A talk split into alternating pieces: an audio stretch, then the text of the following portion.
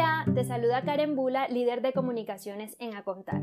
Lo que estás a punto de escuchar es el consultorio de voz de Acontar, un espacio de preguntas y respuestas que hacemos en nuestra comunidad en Telegram.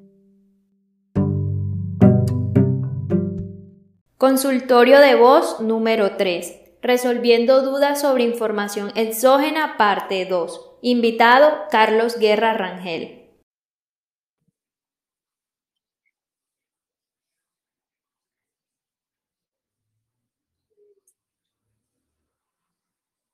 Bueno, muy buenos días para todos los que se están uniendo, los que ya están aquí. Bienvenidos al consultorio de voz número 3 de A Contar. Hoy resolviendo dudas sobre eh, exógena parte 2.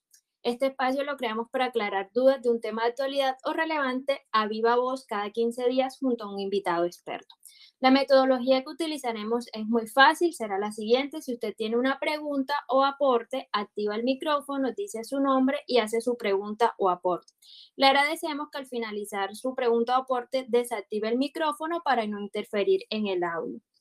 En esta oportunidad me acompaña alguien de la casa, él es el contador público Carlos Guerra, especialista en gestión tributaria de la Universidad de Antioquia, abogado en formación de la Fundación Universitaria Colombo Internacional, socio fundador y CEO de Agencia Abogados y Contadores, profesor titular de impuesto de la Escuela Finanzas y Negocios y más conocido en Instagram como Impuesto con Botas.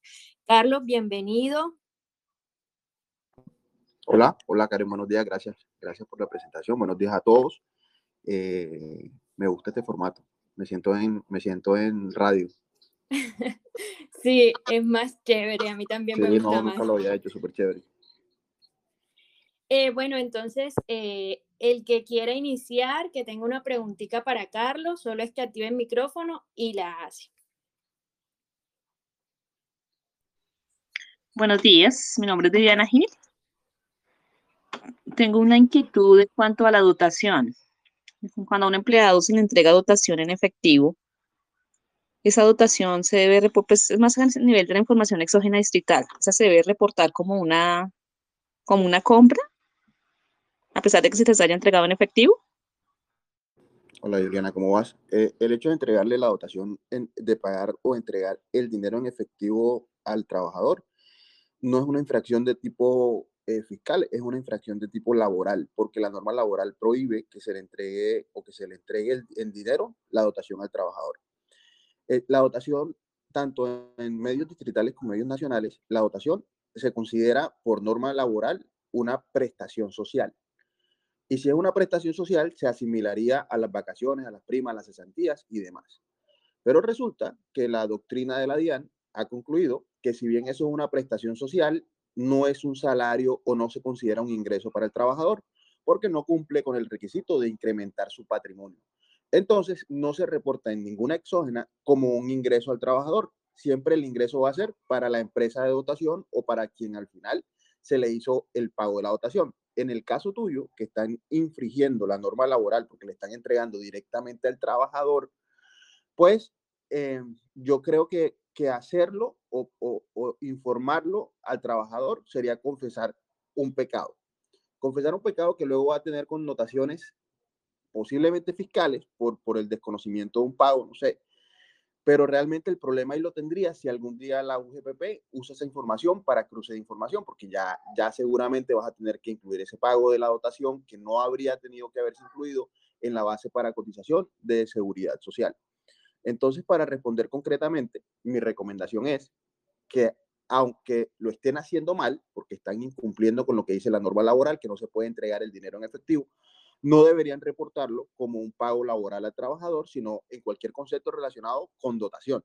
Porque, entre otras cosas, yo podría, un, trabajador podría dedicarse al negocio de la confección y ser mi trabajador y yo podría comprarle a él la dotación de la compañía pero para eso tendría que exigirle que tenga en su rol la actividad económica de dotación y demás, pero creo que de esa manera lo resuelve de mejor forma que simplemente cargarle un ingreso al trabajador que no corresponde con su realidad económica.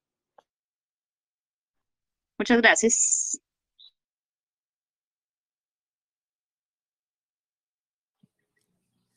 Gracias a ti. Eh, ¿Alguien más? Eh, muy buenos días. Buenos días. Mi nombre es Mayra Alejandra. Eh, yo tengo una inquietud. La verdad tengo dos inquietudes. Una es sobre eh, el formato 1010. Eh, pues nosotros en la declaración de renta que se presentó ahorita año grabable de 2020, el patrimonio líquido fue en negativo. ¿Yo cómo hago? Pues porque tengo que tener en cuenta ese patrimonio líquido sobre las acciones en circulación cuando me da, me da negativo. ¿Cómo haría para reportar ese formato o no se reporta?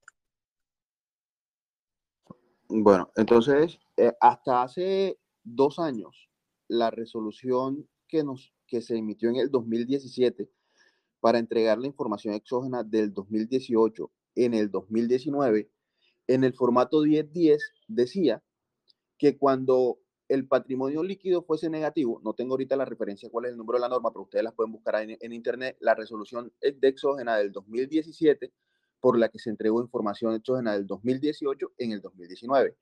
En el formato 1010 decía que cuando el patrimonio líquido fuese negativo, se, se presentaba el 1010 con la información en cero.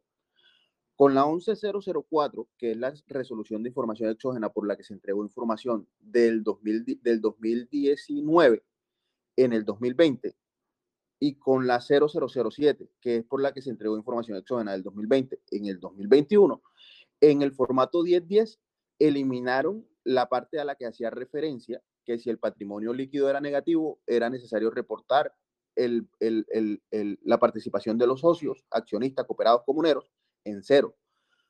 Eso quiere decir que ya no es necesario, si tienes un patrimonio líquido, presentar el formato 1010 en cero, porque al final eso no le estaba entregando ninguna información a la DIAN.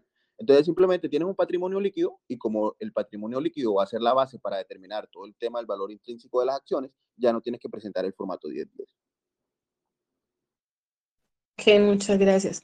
Respecto en el 1001, eh, cuando yo reporto eh, activos y los inventarios, eh, no es el saldo, sino las compras, ¿cierto? Sí, sí, claro. Por, eso, no, por eso el 1001 no, no coincide con nada en declaración de renta, porque la, la, resolución te pide que realices o que reportes ahí todas las compras que realizaste durante un año. Para hacer gráfico sería el movimiento débito de tu 14 acumulado y el movimiento crédito de tu 15 acumulado. Y además la resolución te dice que lo tienes que reportar en la columna de deducibles. Ah, bueno, muchas gracias. Gracias a ti. ¿Alguien tiene otra pregunta, aporte?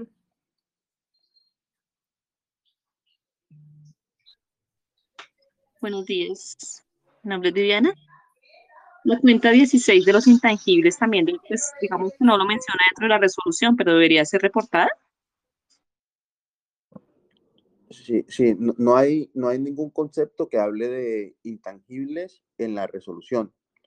Em, entonces, ese intangible, siempre que, siempre que nazca de un pago o abono en cuenta, tendría que reportarse en el 1001, en el 5016, pero siempre que corresponda con un pago o abono en cuenta, ¿no? Recuerden que nosotros históricamente hemos utilizado mal todo el tema relacionado con el intangible, que muchas veces hemos llevado ahí cosas que, que, no corresponden, como por ejemplo el tema de las licencias, de los software y, todo eso, que al final no termina siendo un intangible porque no, no, es, no es un activo porque no hace parte de su patrimonio, terminan siendo más bien gastos pagados por anticipado. Y para los gastos pagados por anticipado, sí existe en, en el formato 1001, para cada una de las figuras que puedan existir de gastos pagados por anticipado, su concepto para reportar. Entonces, dependiendo, y, y, además deben tener en cuenta que si es un gasto pagado por anticipado, tiene el pago abono en cuenta en el 1001 y en el mismo 1001 tiene el concepto de lo que se haya amortizado durante el año de ese mismo pago abono en cuenta. Eso deben tenerlo presente. Entonces depende del criterio contable que usted, que usted utilizó para reconocer un intangible o no reconocer un intangible, siempre que obedezca a un pago o abono en cuenta en el periodo 2020, va a tener que reportarlo en el 1001 en el formato 5016. Gracias. Gracias a usted. ¿Alguien más? No tenga pena de preguntar, que estos espacios son para aprender.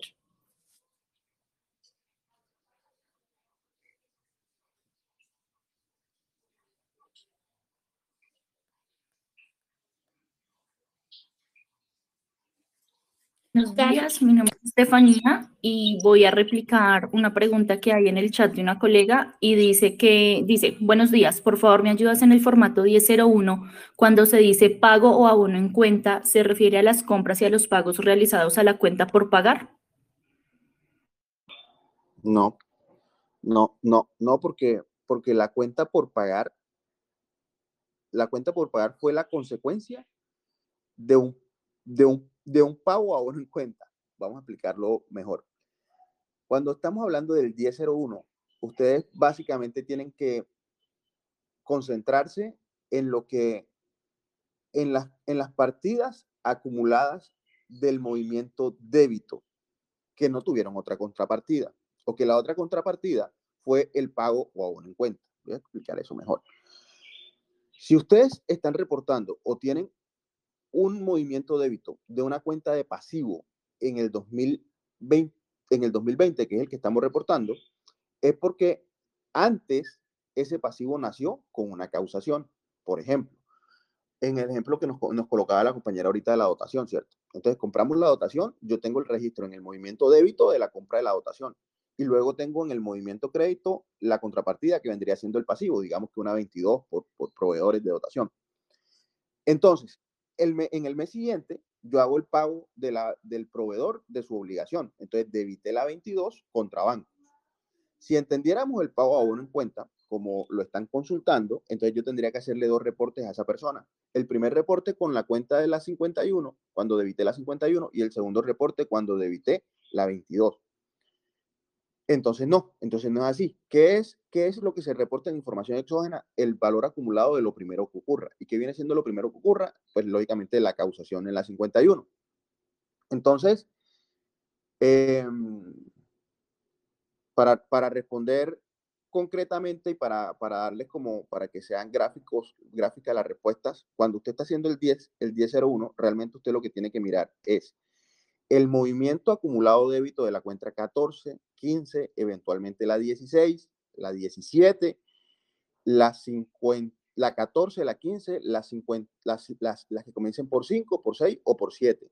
Eso saca de ahí los movimientos débito de las 20 o de las 2. ¿Por qué? Porque la 2 realmente al final terminó siendo fue un puente para haber causado en el momento inicial el pago a abono en cuenta.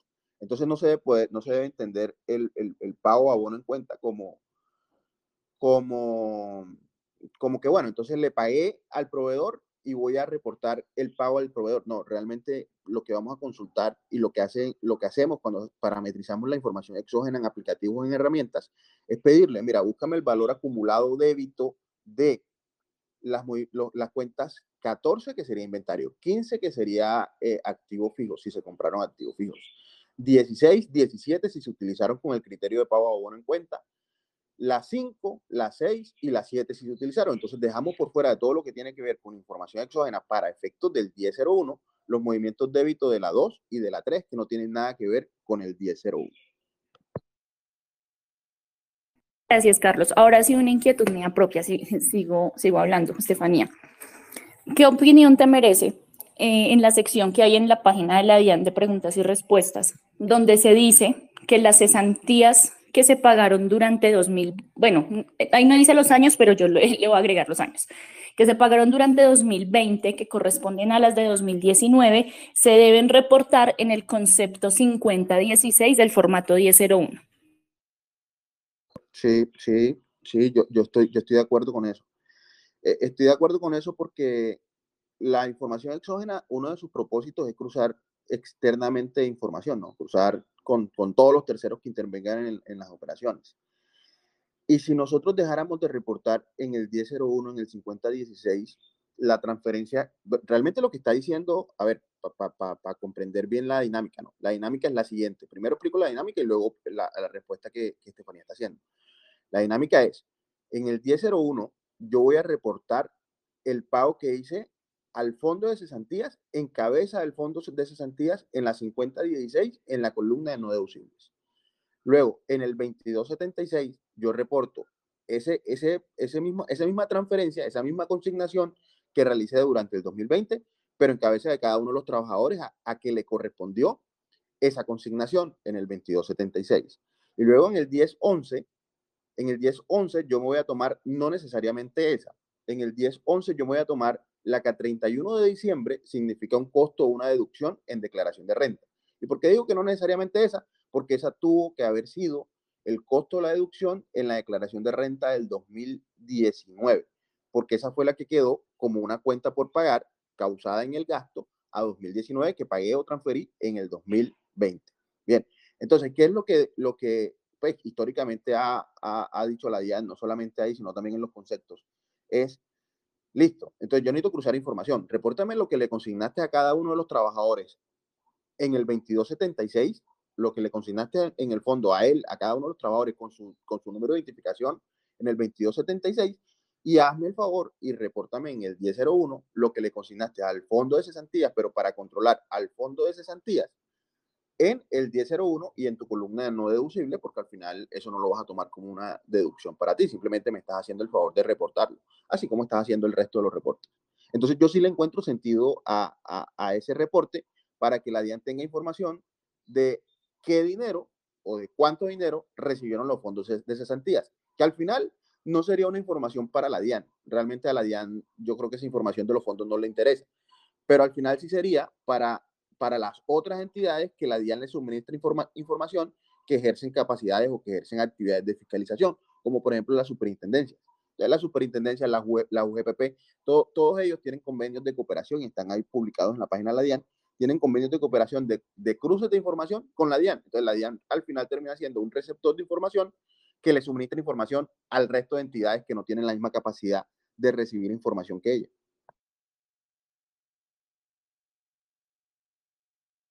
Listo, entonces así las cosas, eso sería como una excepción, porque al final del día, eh, si esto se concatena con la pregunta del anterior colega, eh, sería una excepción porque efectivamente estoy reportando es el saldo de un pasivo y nada que me afectara costos y gastos. Sí, estoy de acuerdo, sí, estoy de acuerdo contigo. Y, y, de hecho te piden que lo, que lo, que lo, que lo, que lo hagas en la, en la columna no deducible.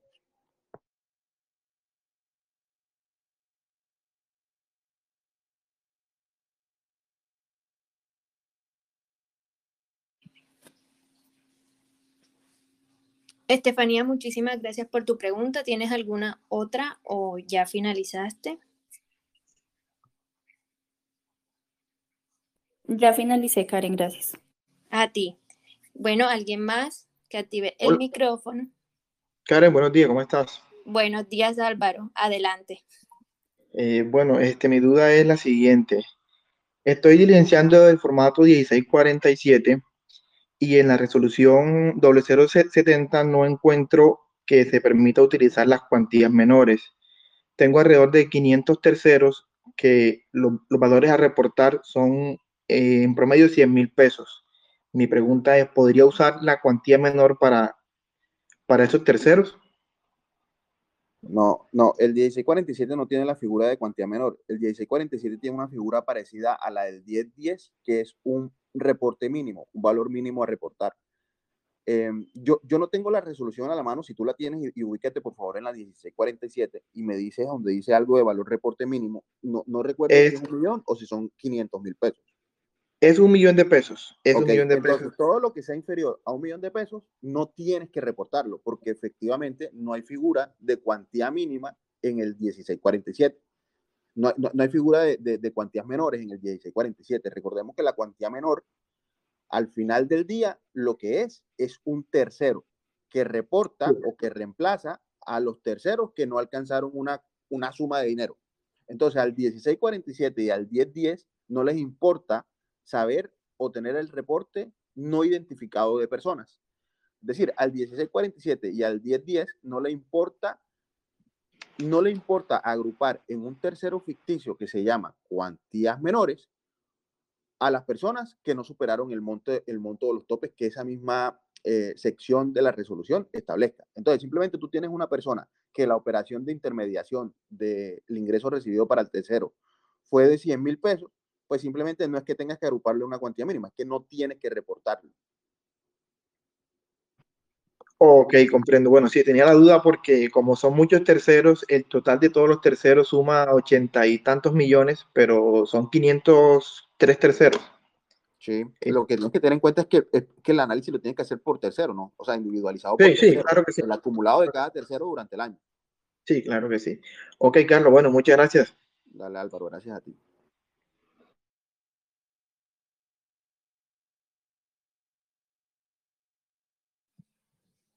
Si pueden buscar las que están haciendo en el grupo, en el, en el chat y, y, la, y, las, y las compartimos acá, pues también nutriría la conversación. Eh, sí, eso iba a decir que aquí Estefanía invitó a una persona, pero yo te voy a hacer la pregunta.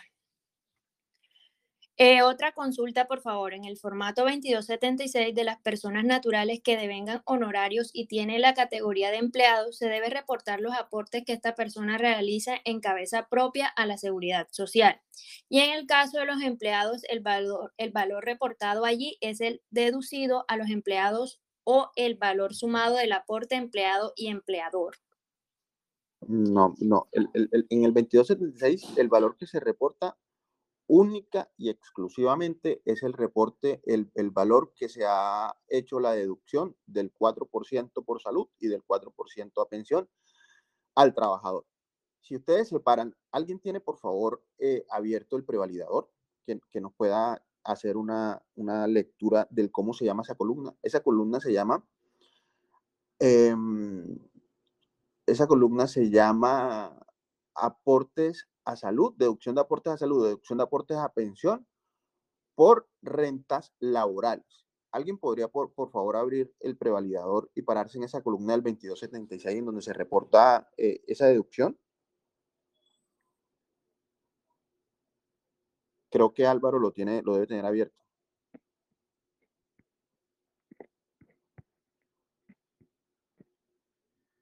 refieres a la que dice aportes obligatorios por salud, en el caso de salud. En pensión dice aportes obligatorios a fondos de pensiones y solidaridad pensional y aportes voluntarios al RAIS. En la de voluntarios dice aportes voluntarios a fondos de pensiones voluntarias. ¿Pero en cuál formato estás? 2276. Ajá. ¿Cómo se llama la columna en donde se reporta el pago a salud del trabajador? ¿El nombre completo cuál es? Aportes obligatorios por salud. ¿Y ya no dice más nada? Dice nada más. Ok. Ok. Entonces, eh, si nosotros revisamos la lógica del, del, formato, realmente el formato lo que está diciendo es, le está pidiendo a usted que reporte la información que usted conoce. Es decir, usted no puede reportar una información que usted no conozca. El 2276 resume o pide que se suministre la información de lo que es rentas de trabajo. Las rentas de trabajo pueden ser unas rentas de trabajo laborales y unas rentas de trabajo no laborales. Ya eso ustedes lo deben tener, pues si tienen alguna duda lo hablamos, pero para no profundizar en ello si no hay pregunta de eso. Entonces, los aportes a salud y los aportes a pensión a que hace referencia el 2276 son los aportes a salud o a pensión de las rentas de trabajo laboral, es decir, el 4% que se le descontó al trabajador y el 4% que se le descontó y el 4% por salud y el 4% por pensión de la renta de trabajo laboral. ¿Por qué? Porque al final usted no aplicó o no realizó ninguna deducción a las rentas de trabajo no laborales. El trabajador o el independiente le aportó a usted y usted conoció porque para poder pagarle la deducción, él le informó que había hecho un pago o que se había afiliado a la seguridad social pero eso no lo tiene que reportar usted. Eh, eso no va en el 2276. En el 2276 solo va las deducciones del 4% al trabajador por salud y del 4% por su trabajador a pensión. Karen, yo creo que esa pregunta tenía dos partes, pero no recuerdo cuál era la segunda parte. Una inquietud contra sus respecto, a. ¿Cómo? Eh, señora Julie, aparece aquí. Eh, no se le entendió el aporte que hizo. Si puede activar el micrófono nuevamente o de pronto se equivocó. Hola, muy buenos días. Eh, no, con la respuesta que me acabaron de dar quedó resuelta toda la consulta. Les agradezco muchísimo. Yo tenía otra consultica y es que con motivo de la pandemia hubo empresas que vendieron productos exentos de IVA y asimismo fueron declarados en las respectivas declaraciones de IVA. Sin embargo, en exógena no vemos como un código que, que, haya sido adaptado para informar estas ventas exentas. Eh, y no sabemos en realidad si deben quedar unidas con el código que debemos utilizar para reportar, reportar las ventas grabadas. Sí, e, esa pregunta es súper buena porque el, el, el, el 1011 que reúne o, o, resume todas las declaraciones, tanto de renta como de, como de IVA, básicamente, el, el, eh, cuando lo diseñaron a él, que básicamente el mismo diseño del año anterior, lo que, lo que hicieron fue ir a buscar en, en, en, en el estatuto tributario cuáles son las operaciones que están exentas, excluidas del IVA. Y a cada una de las que están en el estatuto tributario exenta o excluida le crearon un código. Pero resulta que recuerden ustedes que esa, esa del, de la exención del, del, IVA para el, para el caso de los, del tema, todo el tema médico, salud y todo eso durante la pandemia, no, no, no quedó dentro del estatuto tributario porque fue un decreto eh, de emergencia sanitaria, uno de los decretos con fuerza de ley por la emergencia sanitaria. Entonces, por eso que no tiene ningún código allá. Asumo yo que por eso no tiene ningún código allá, porque simplemente no se percataron que habían unos exentos excluidos por fuera del, del estatuto tributario. Entonces uno diría, bueno, entonces que incluso hay, un concepto que está relacionado con... Hay un concepto que está relacionado con... Se me fue la palabra pero necesita el certificado con, con, algo de, innovación y necesita un certificado de, del Ministerio de Cultura. Eh, y, eso, y eso tiene como tres años y eso nunca le han creado un concepto. Entonces la gente anda con su certificado de que, de que, de que es eh, exento de IVA y no puede reportarlo porque simplemente no hay un código para, para hacer el reporte. Entonces, ¿qué, qué, realmente cuál debería ser la sugerencia ahí? Es no reportar nada, porque es que lo que no tiene código no lo puedo reportar, porque sería un error, sería un error decir, voy a sumarlo con uno que se parezca, pero es que el que se parezca nunca se va a parecer, porque son, son actividades totalmente distintas, es decir, cada, cada actividad tiene su propio código. Entonces, si ustedes no encuentran un código en el 1011, lo mejor es simplemente, bueno, si, si no está en el 1011 es porque no me lo solicitó la DIAN. Y lo, yo no estoy obligado a hacer más de lo que me están pidiendo. Yo no estoy obligado a informar más de lo que me están pidiendo. Entonces, simplemente Per no lo Perdón perdón, yo te interrumpo, qué pena, es que no es en el 1011, sino en el 1007 de los ingresos. Ah, pero es que el de los ingresos sí, porque es que el de los ingresos tienes otros ingresos y ahí cabe todo. ¿En otros ingresos deberíamos reportar esos ingresos exentos? Sí, claro, es que ahí no hay distinción. Pensé que me hablabas del 1011 porque precisamente el no, 10 perdóname. la distinción. Disculpa, de... me, me, expresé mal. Qué pena, qué pena, yo, yo interrumpo. Pero si los ingresos que ella obtuvo eh, fueron de acuerdo a la actividad ordinaria, entonces para mí van en el, en el de actividades ordinarias, no sí, sí, en total, el de otros total, ingresos. total. Es decir, en, o sea, en el tiene que 1007 revisar la fuente de ingreso, la fuente de dónde provienen los ingresos, actividades Sí. ordinarias o otros ingresos. El tema allí es que los, si yo lo sumo con los ingresos de actividades ordinarias, no me va a cruzar con el IVA generado. Entonces, ese es como, como el temor de allí Pero es también. que el, el, el, el- cada, cada concepto del 1007 no tiene que cruzar con nada. Realmente lo que tiene que cruzar es el total de los ingresos del 1007. Sí, pero finalmente los ingresos del 1007 están vinculados con el IVA generado que también se declaró. Eh, Entonces, sí, es como pero de pronto crear una discrepancia allí con la información, ¿no? no, no, no, no, no, no, no, no, no, porque incluso el, el, el, el IVA, el- los, los, los IVA generados, si tú te sientas o te paras en tu, en tu formulario 300 y haces un análisis de tu formulario 300, es posible que en algunos casos el IVA nunca cuadre con la base. Caso puntual, quienes tengan IU. Quienes tengan IU van a reportar mil millones de pesos en ingreso en el 1007 y en, y en el formato de IVA van a reportar, por ejemplo, no sé, cualquier exageración, 10 millones de pesos. Y tú dirás, eso no cuadra. Y sí, es que no tiene que cuadrar, porque es que tienen, tienen unos ingresos que no están grabados o que están grabados una tarifa especial. Así es. eh, además, hay que tener en cuenta que ella debió haber reportado eso- esos ingresos no grabados también en el, en el IVA. 300. Sí, Correcto. sí. Exacto. O sea, realmente la recomendación sería sumarlos a los ingresos ordinarios y declararlos. Es como dijo Eh, Diana, es que depende, de- depende de, decir de, de que, es que el ingreso ordinario o los otros ingresos dependen de tu actividad. Si tú te dedicas a eso y siempre estás dedicado a eso, eso hace parte de tus ingresos ordinarios. Si es, si es una actividad excepcional, pues va a ser otros ingresos. Ah, ok, perfecto. Con eso me aclaras todo. Muchísimas gracias. Igual al final del día eso terminas cruzándolo, si lo quieres cruzar de esa manera, pues con renta, porque en renta tú pones como ingresos ordinarios, tenga o no tenga IVA, si hace parte como de tu objeto principal. Y, el, y los otros también lo pones en otro ingreso, pues de pronto te va a cruzar un poco más si lo miras con renta que con IVA. Claro, ok, muchas gracias. Un feliz día, gracias por, de acuerdo con Estefanía también.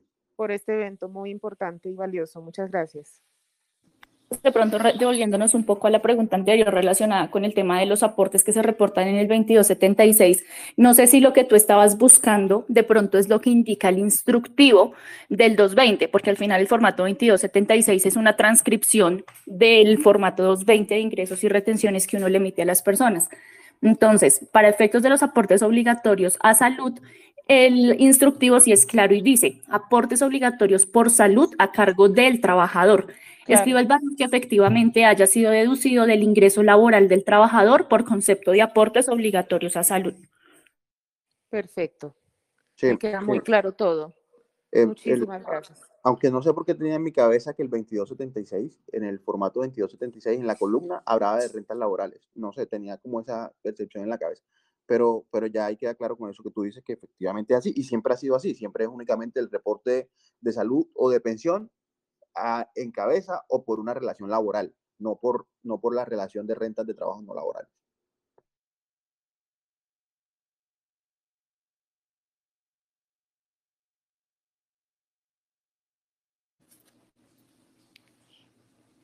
¿Alguien más tiene una pregunta que hacer?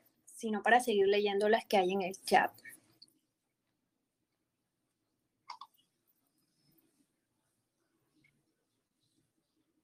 Bueno, por aquí hay una. Buenos días. Los ingresos recibidos por el gobierno, ¿cómo se detalla en la información exógena? En el 1007, en, en otros ingresos. Y el tercero es el Ministerio de Hacienda.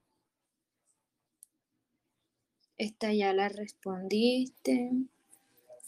Pregunta, ¿En qué formato y en qué concepto se reportan los ingresos productos del hipoconsumo con tarifa cero por las medidas optadas por el gobierno durante la pandemia el resto del año hasta el 31 de diciembre de 2020? En ingresos irá en el 1007 y en el 2270 y en el 1011 no, no estoy seguro, y estoy casi seguro que no, que no tengan conceptos. Aquí Dice, para ser más específico, me refiero al hecho que es así como en el, el 10-11, en el concepto 9047, se debe informar los ingresos de hotelería producto de la exclusión del artículo 476, número 26.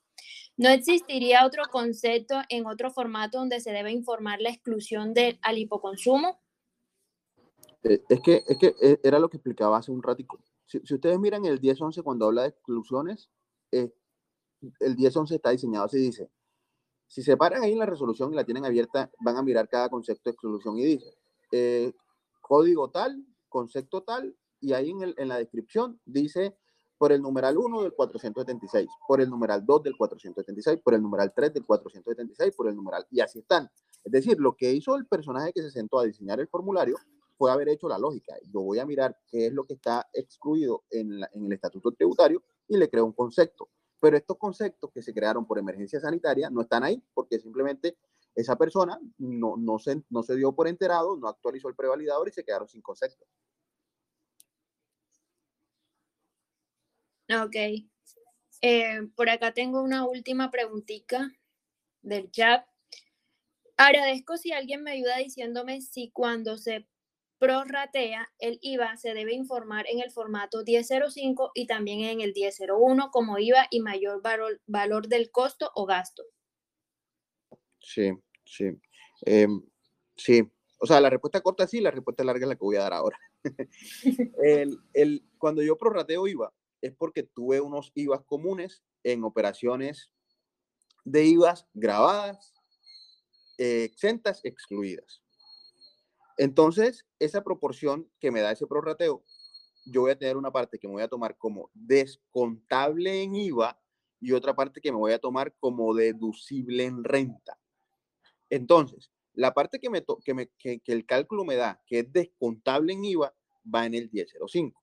La parte que el cálculo me da, que es un mayor valor del gasto, lo voy a llevar al 1001.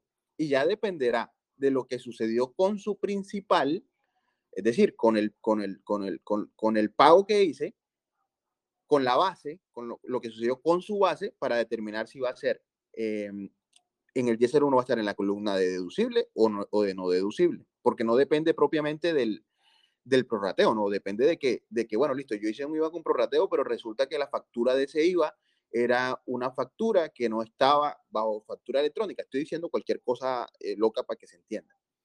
Entonces, como, como no, no estaba con factura electrónica, entonces no me puedo tomar la deducción y si no me puedo tomar la deducción, entonces ese IVA mayor valor del costo, que tampoco tuve que haberlo tomado como de contable, va a ser un, un, IVA mayor valor del costo no deducible. ¿En dónde está el problema con el prorrateo del IVA? o no está el problema con esas operaciones. Y es que en el prorrateo del IVA normalmente se maneja como una bolsa, ¿no? Entonces usted maneja ya una cuenta contable que se llama IVA comunes y ahí lo va manejando todo. Y cuando va a, sentarse a elaborar la información exógena, la información exógena le dice, ok, dime por favor el tercero al que le vas a cargar el IVA descontable y este IVA mayor valor del costo en el, en el 1001 y primero en el, en el 1005 el que va a ser descontable. Eso se convierte en muchas circunstancias en un trabajo muy complejo si la persona no tiene su contabilidad organizada. Porque imagínense, por ejemplo, que tienen 100 mil pesos. De esos 100 mil pesos están repartidos entre 10 terceros. 100 mil pesos en IVA comunes en 10 terceros. Usted hace el prorrateo y el prorrateo le dice, 70% te lo vas a llevar como un valor, mayor valor del costo y el 30% te lo vas a llevar como un valor descontable en IVA.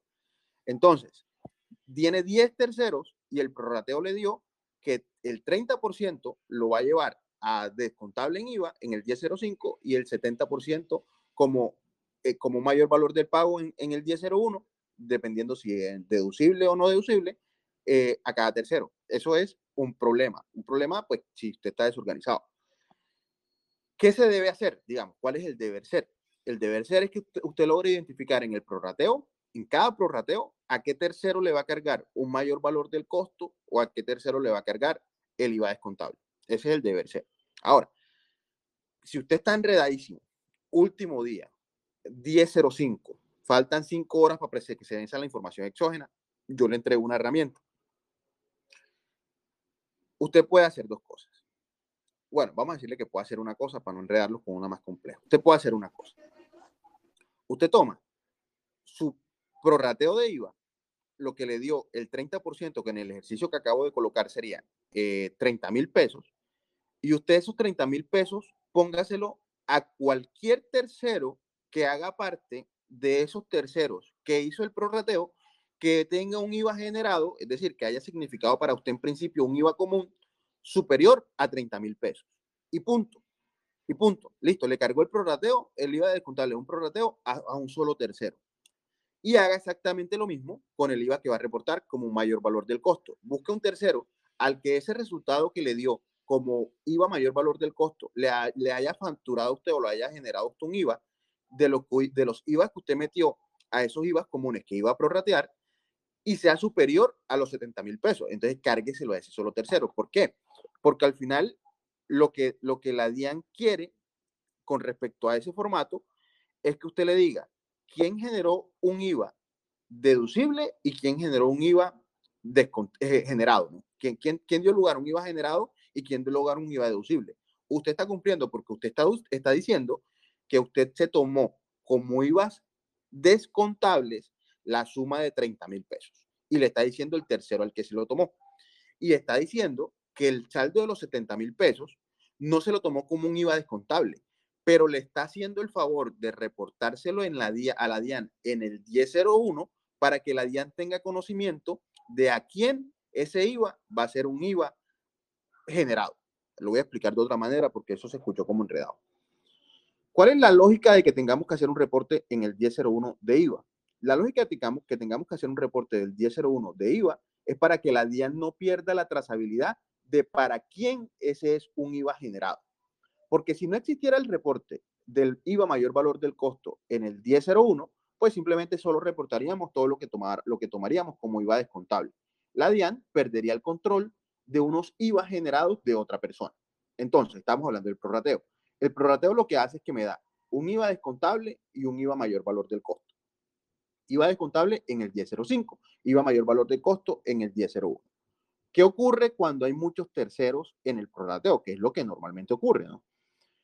El deber ser es que usted le cargue a cada uno de los terceros que le dio el prorrateo como descontable en el 1005 a ASAS un peso, BSAS dos pesos, 3SAS cuatro pesos. Y ahí están todos en el 1005 con su proporción del IVA descontable que usted tomó en el prorrateo.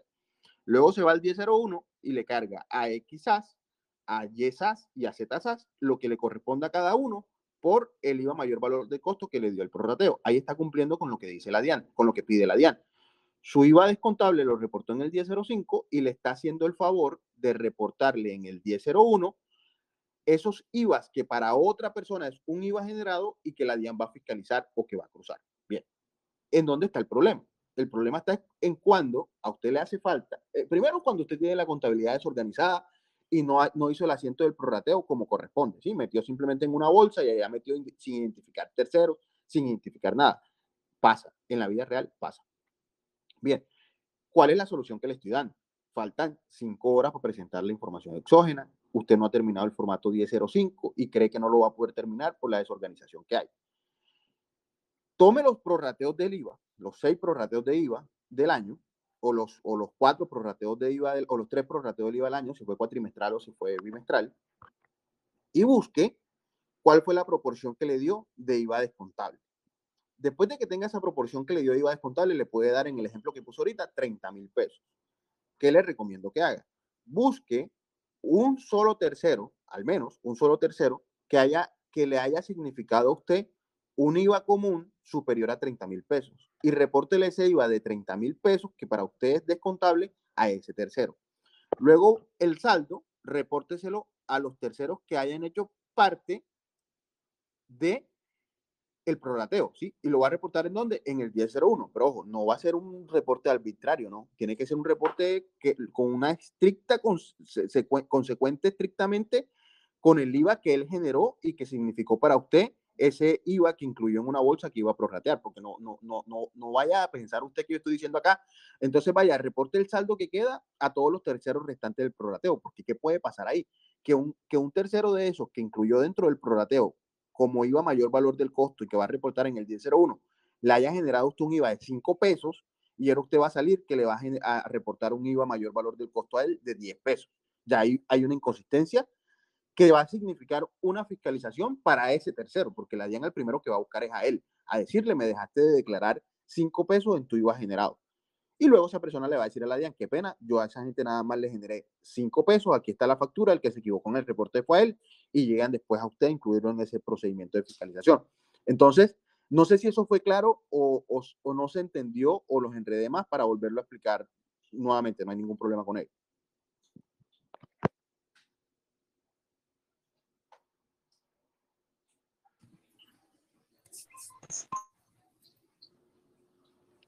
Una sola personita que tiene el micrófono y nos diga si eso fue claro o no. Para pasar a la siguiente pregunta. Sí, sí, está claro. Ahí lo importante es que el total del IVA descontable eh, de, de, lo que usted reportó en el 1001 esté completo al, al sumar el del IVA a descontable del 1005. Creo que esa es como por concluir, ¿no?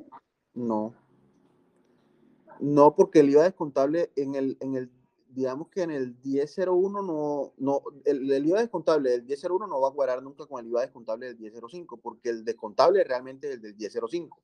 El del 1001 fue el que por cualquier circunstancia no tomó como descontable y va a reportar como un mayor valor en el 1001. Por ejemplo, el más común, la compra de activos fijos. Entonces, la compra de activos fijos siempre van a estar allá en, en el IVA mayor valor del costo de la compra del activo.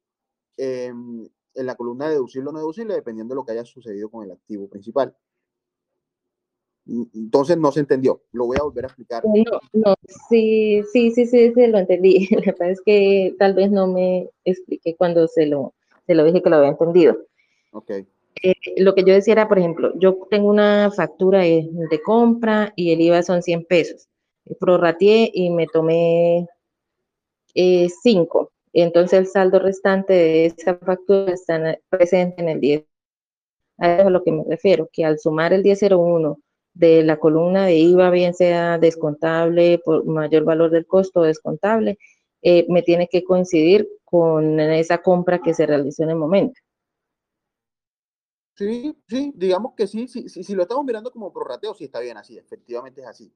El prorrateo, entonces yo tengo una parte en el 1001 y otra parte en el 1005, indistintamente de los porcentajes del prorrateo, me debe dar igual ambos. Sí, está bien.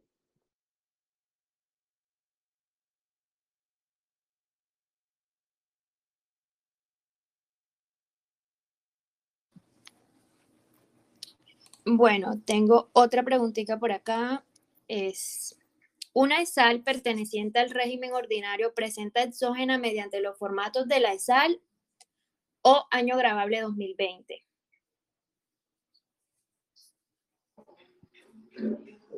¿Cómo, cómo es la pregunta?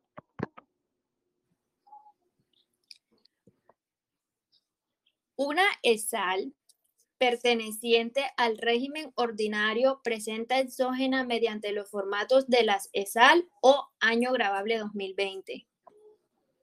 Mm, una ESAL, bueno, eh, a ver, la, la pregunta comienza diciendo que una SAL que pertenece al régimen ordinario. si uno, si uno eh, lee eso, escucha eso, entonces uno dice, bueno, los excluyeron del régimen tributario especial y entonces pertenecen al régimen ordinario. Ellas tendrán que presentar los formatos que le correspondan. No hay, no hay un, no hay un, puedo equivocarme, ustedes me confirman si no, pero no hay un prevalidador pasal. El prevalidador pasal es el mismo prevalidador de informantes tributarios. Y ellos tendrán que hacer los reportes que le correspondan, salvo el 1010, que por no ser una entidad con ánimo de lucro, y el 1010 es para entidades con ánimo de lucro, no tendrán que presentarlo nunca. creo que eso es lo que, lo que estaban preguntando.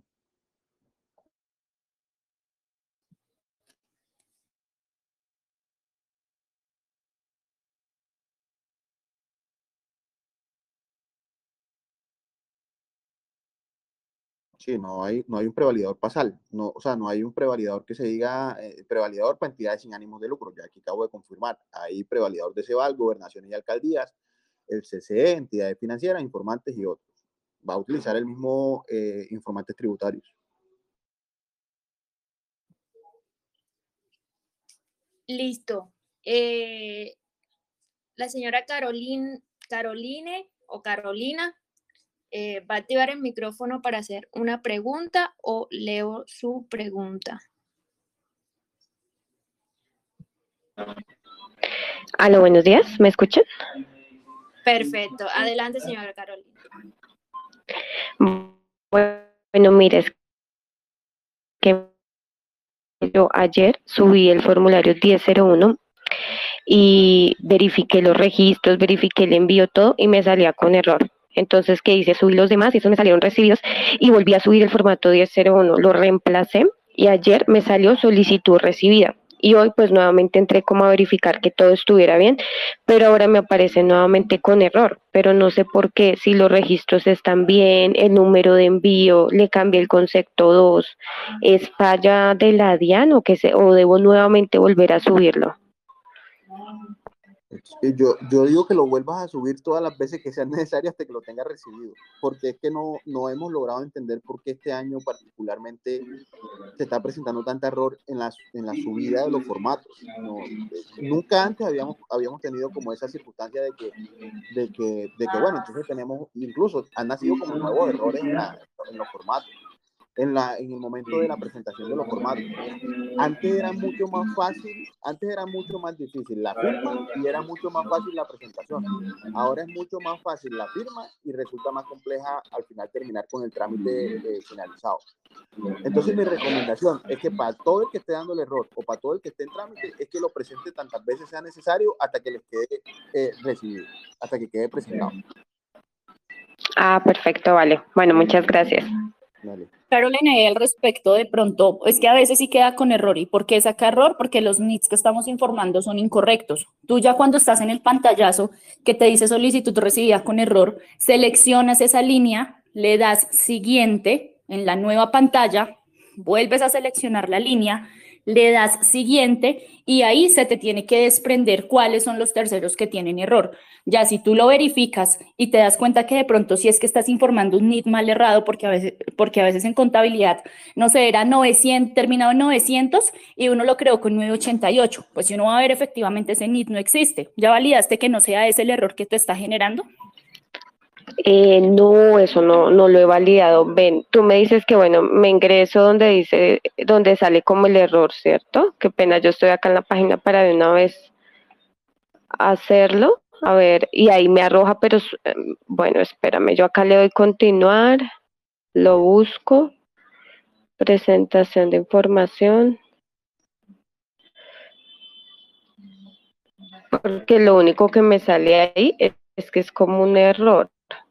Por eso, eh, en esa línea donde te parece que está un error, a mano izquierda hay un puntico para seleccionar. Seleccionas ese puntico y le das siguiente en las flechitas que están debajo.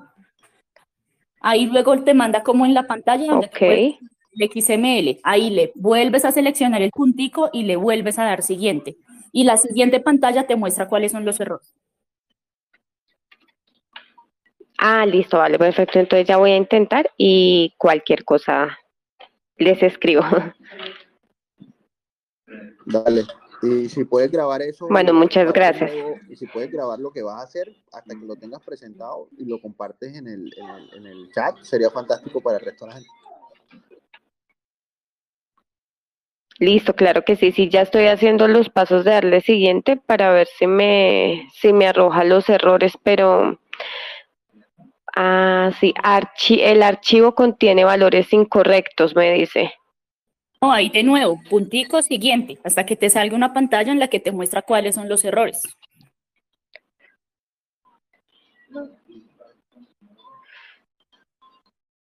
A ver, acá le doy siguiente. Y ya ahí no me arroja nada más, solo me dice estado el archivo, eh, tiene valores incorrectos. Ah, dice, ay, sí, tienes toda la razón. Dice, el archivo contiene valores incorrectos, número de identificación, el NIC no existe en el registro único tributario, valor de casilla y me arroja el número de registro 59. Por eso es que se presenta el error, ¿cierto? Ese es el error. Ahora tú lo que tienes que hacer es en, en el portal de la DIAN. Ahora lo que tú tienes que verificar sí, no, lo que... Sí, sí, está correcto el NIC y de pronto si es que reportaste en la columna de deducible, pues tú ya de, entrada sabes que si no tiene root, pues es un gasto no deducible.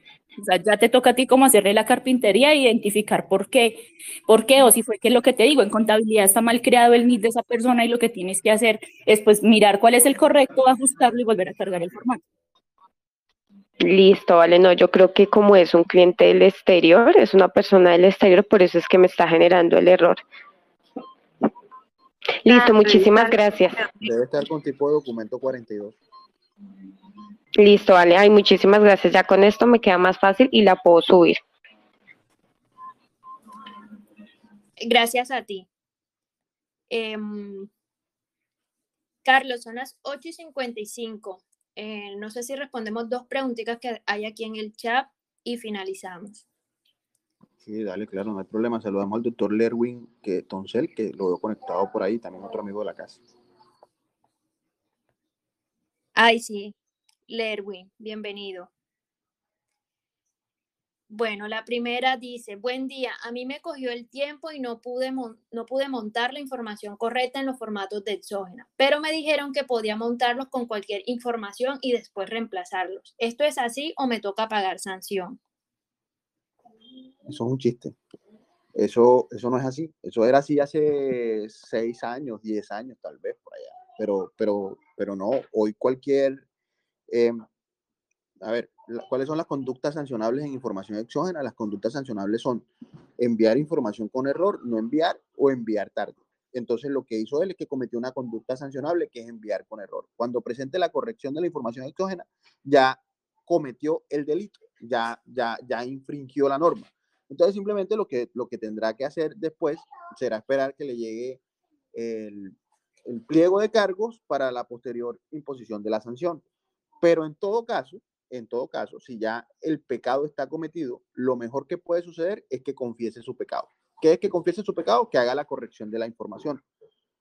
¿Por qué? Porque, porque si no confiesan el pecado y la DIAN se da cuenta de la infracción en uno, en dos o en hasta tres años, lo que va a suceder es que aún le notifiquen ese pliego de cargos, que sería el acto administrativo que, con que inicia formalmente el proceso de investigación, pierde el mejor beneficio que existe en la reducción de la, de la sanción de información exógena, que es el 80%, que está en el 651 en su, en su parágrafo final.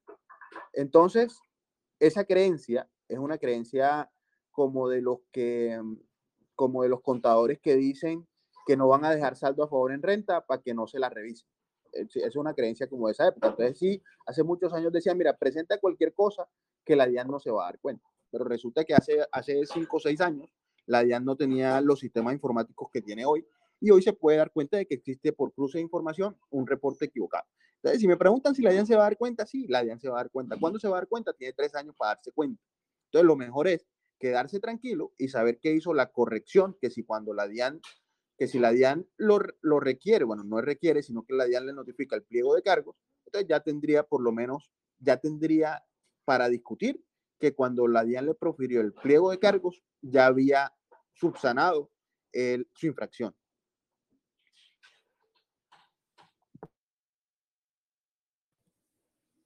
Perfecto. Eh, por acá hay otra. Carlos, buen día. ¿Será posible de pronto aclarar un poco la presentación de exógena para consorcios? Es decir, yo consorciado presento información de ingresos en el 1007, pero el proceso de diligenciar en el 5248 con relación a la información de quien recibe el ingreso, realmente el consorcio. Y el valor recibido por los consorciados lo tengo un poco enredado. Bueno, no, no, no entendí bien la pregunta, pero vamos a ver si... Está enredada también. Vamos a ver si se responde así. A ver, el, el, los, todo el que actúe mediante un consorcio y todo el que actúe en un contrato de mandato eh, o de esos contratos que están en el artículo 18 del Estatuto Tributario que se llaman contratos de colaboración empresarial, todo el que esté ahí tiene su propio prevalidador. Ese prevalidador es el CCE, que, uno pensaría que se, llaman, que se llama contrato de colaboración empresarial, pero ese prevalidador no se llama así, se llama eh, contratos, eh, creo que se llama contratos, consorcios y exploración, algo así se llama ese prevalidador, no tiene como mucho sentido el nombre. Entonces, la lógica de ese reporte es la siguiente. El miembro, el representante o el administrador de la figura del de eh, negocio conjunto tiene que hacer el reporte de información exógena, por regla general, ¿no? Después hay unas excepciones por facturación y demás, pero por regla general vamos a decir que es el administrador de la figura. Entonces, como estamos hablando de, que es un consorcio, vendría siendo el consorcio el obligado a presentar información exógena por las operaciones del consorcio. Sí, hablemos que es regla general porque no estamos hablando de que uno de sus miembros factura ni nada de eso. No, el consorcio factura, él presenta su información exógena. El consorcio presenta los formatos que le corresponden, que son sus propios formatos. El 5247, 5248, 5249 y 5250. El 5247 viene siendo el primo hermano del 1001. El 5248 es el primo hermano del 1007. El 5249 es el primo hermano del 1008 y el 5250 es el primo hermano del 1009. Cuentas por eh, pago a uno en cuenta, ingresos, cuentas por cobrar y cuentas por pagar. Eso es lo que reporta el consorcio. Adicionalmente, el consorcio tiene que, tiene que reportar eh, si existe un contrato laboral, el 2276, porque recuerden que el, el 2276 basta con que se tenga un contrato de trabajo o con que se ejerza la figura de patrono empleador o empleador empleado para tener que reportarlo. Eso no, no consulta más nada, sino solamente eso, la existencia de la relación o del pago por rentas de trabajo. Bien. Adicionalmente, para desde el año pasado y para este año, si ustedes leen los literales que le corresponden, yo creo que los consorcios están en el literal F de la resolución o el literal G de la resolución.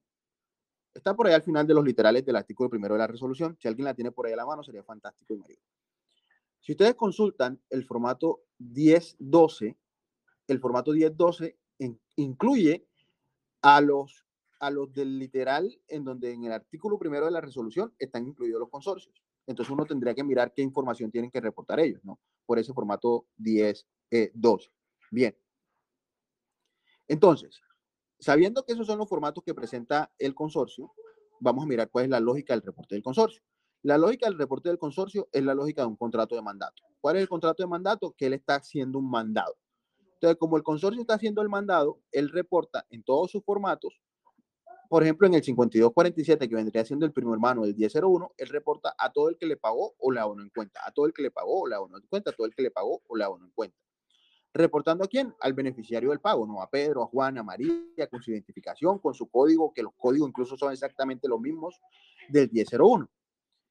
La particularidad de ese, de ese formato es que al final dice en nombre de quién hizo el mandado, es decir, en nombre de quién hizo el pago. Entonces, al final del 5247, 5248, 5249 y 5250, el formato dice, mira, este pago se lo estoy haciendo a María, a Juan, a Pedro, pero en nombre de la empresa X, en nombre de la empresa Y, en nombre de la empresa Z, e incluso en nombre de, eh, de Oscar, porque un, consorciado puede ser una persona natural también.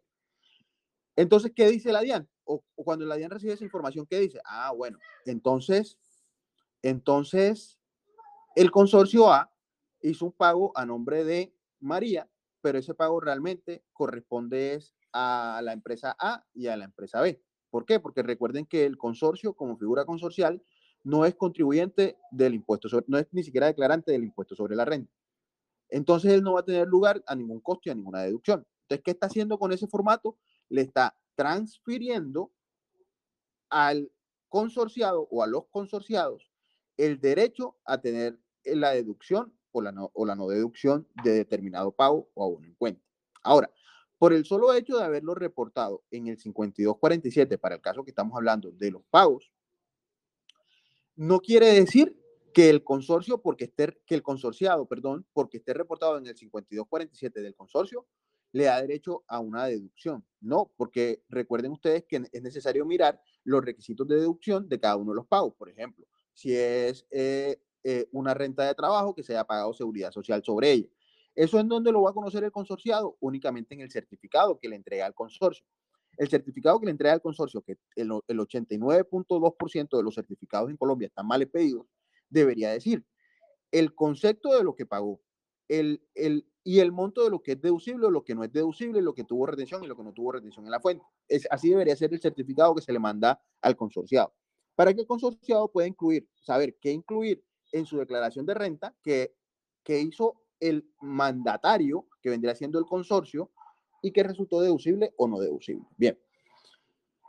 Desde la resolución del 2017, por la que se entregó información en el 2018, en el 2019, en, en, en, el, en la sección en la que se habla de los consorcios, dice, o no recuerdo si es el artículo primero, pero dice algo más o menos así. Dice, la información reportada por los mandatarios en contratos de colaboración empresarial no deberá ser reportada también por los miembros del mandato o, de la, o, los mandantes o los miembros del consorcio de la unión temporal.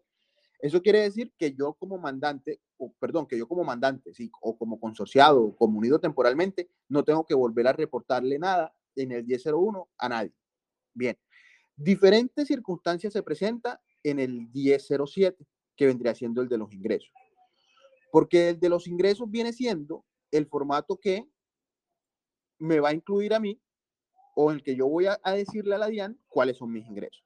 Entonces, el consorcio, el consorciado, eh, perdón, el consorcio, la unión temporal o el contrato o el administrador del contrato de colaboración empresarial reporta en el 5248 lo mismo que reportaría alguien en el 1007, que son los ingresos propios del consorcio, diciendo a quién le facturó, o de quién provino el ingreso, porque no necesariamente debe haber factura para que exista un ingreso, y al final del formato diciendo para quién es ese ingreso.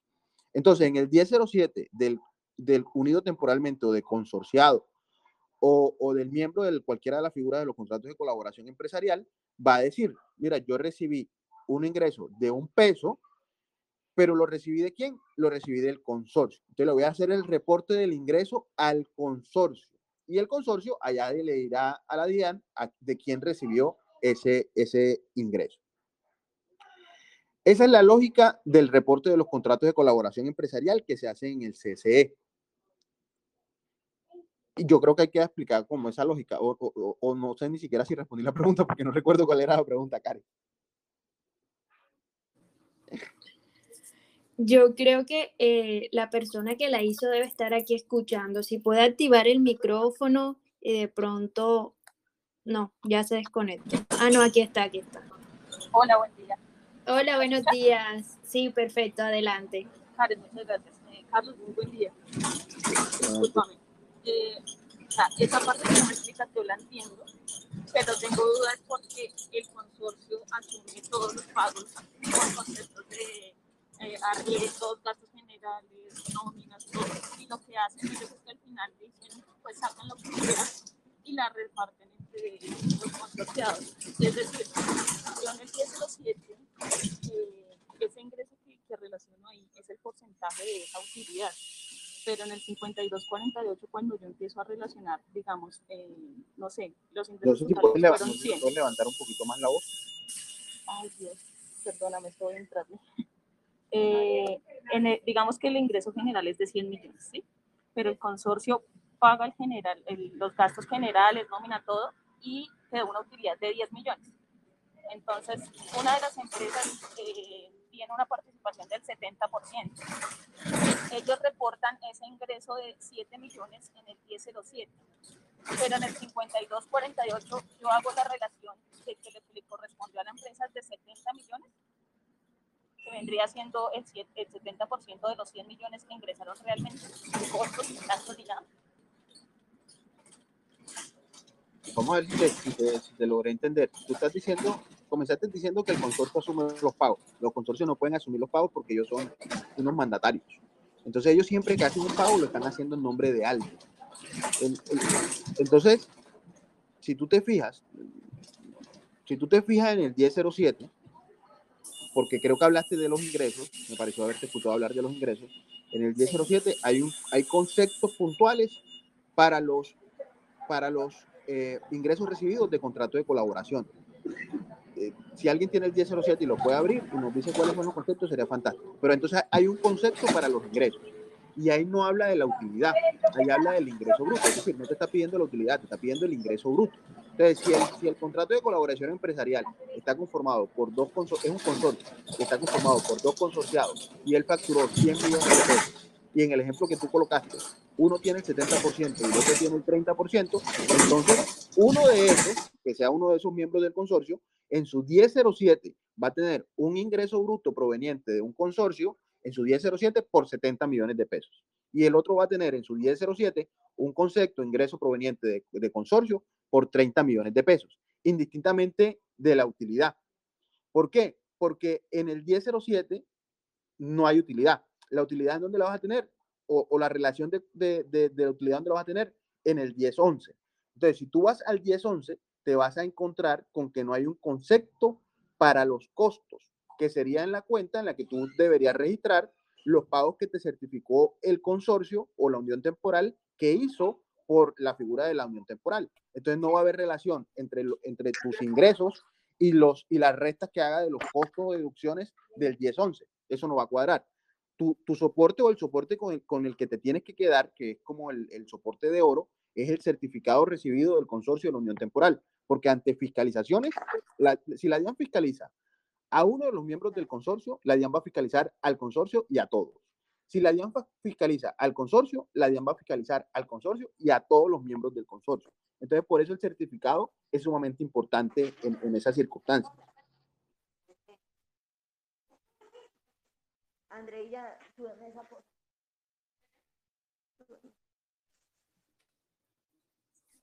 Eh, listo. Eh, señora, mm, que no, no aparece el nombre, DJGM, ¿le quedó claro la, la, la respuesta? Sí, sí, señora, muchas gracias. Bueno, a usted. Eh, Carlos, ya 9 y 11 de la mañana, quiero aquí, aunque nuestra colega Estefanía León ya respondió, pero veo que es una pregunta muy común y es, si la información se presentó a las 12 y 30 am y vencía a las 12 am, supongo que querría preguntar qué pasa, entonces ya ella respondió que eso eh, cuenta como extemporáneo. Sí, sí, eso, eso cuenta extemporáneo. El año pasado hubo una particularidad de un, como, como una, una conversación que tuvo una persona con la página de la DIAN. En, en, en, el chat de la DIAN es posible que la gente escriba y le pregunte cualquier cosa a alguien en la DIAN. Entonces el año pasado una señora le escribió, eso se hizo como viral y se, se compartió en red y todo. Una persona le escribió ahí al chat de la DIAN y le dijo, mira, yo, son la, yo no había podido o estaba presentando la información exógena eh, sucedió cualquier cosa, no recuerdo si fue que se le fue la luz o se le fue el internet, y la señora presentó el, un formato a las 12 y 5, a las 12 y 5. Y ella preguntó, ¿es posible que me lleguen a sancionar por eso? Y, la, y le respondieron como al día siguiente, algo así, eh, que, no, que, no, que no se preocupara, que estuviera tranquila, que no la iban a fiscalizar porque no era un margen de error que diera lugar al hecho sancionable. Eso no existe en ninguna parte de la norma. Es decir, simplemente el vencimiento era el día tal hasta las 12 de la noche. Si la presenta con la fecha del día siguiente, va a quedar extemporáneo. ¿Por qué digo eso yo? Porque ¿qué es lo que va a ocurrir? Bueno, supone uno que, ¿qué es lo que ocurre? Que cuando el funcionario de la DIAN se siente en el computador a decir, voy a sancionar a las personas que, que enviaron la información exógena eh, de manera extemporánea, se sienta y le dice al software, por favor dime quiénes presentaron la información exógena de manera extemporánea. Y el software no creo que vaya a decir, bueno, este la presentó por 5 minutos, este la presentó por 10 días, este la presentó por 20 días, esta la presentó. No, creo que le va a decir absolutamente todos los que la presentaron por fuera de la fecha de la presentación. Entonces, si uno quisiera, si uno quisiera eh, pensar y decir, la, la DIAN debería actuar como dice el artículo 600 79 tal vez, o 677, que habla del espíritu de justicia, no debería sancionar a una persona que se demoró al menos, no sé, digo yo, un criterio personal, una hora en, presentar un formato, porque uno entendería, bueno, se, eh, se enredó, se confundió, se le fue la luz, se le cayó el sistema, cualquier cosa, tenía la voluntad de cumplir con el, con el tiempo, cualquier cosa. No debería existir esa sanción, pero, pero en la, en la, en apegado estrictamente a lo que dice la norma, si usted presenta un formato a las 10 y 5, a las 10 y 1, usted está presentando un formato que es extemporáneo porque está quedando en una fecha que no corresponde a la del calendario en el que está obligado. Listo, perfecto. Entonces, bueno, siendo ya las 9 y 15, era una horita pues de este espacio. Carlos, muchísimas gracias por resolver las dudas, eh, compartir tu conocimiento y tiempo con nuestra comunidad y mil, mil gracias a todos los que se unieron y participaron en este consultorio de voz número 3. Dios, Dios mediante, nos escuchamos en 15 días. Eh, que tengan un increíble viernes y un feliz fin de semana para todos. Súper, no, Karen, gracias a ustedes por la invitación y a todas las personas que se quedaron acá. Me gustó, me gustó el, el, el formato, súper chévere. Por ahí está Andrea también de, de Conafi. Saludos, Andrea de Conafi. Saludos a todos los que se conectaron. Claro que sí. Y bueno, siendo así, esperamos tenerte por acá pronto en este espacio que sé que es más cercano y, y gusta más. Sí, sí, se siente súper chévere, súper chévere. Dale, bueno, muy bien todos. Chao, feliz día para todos.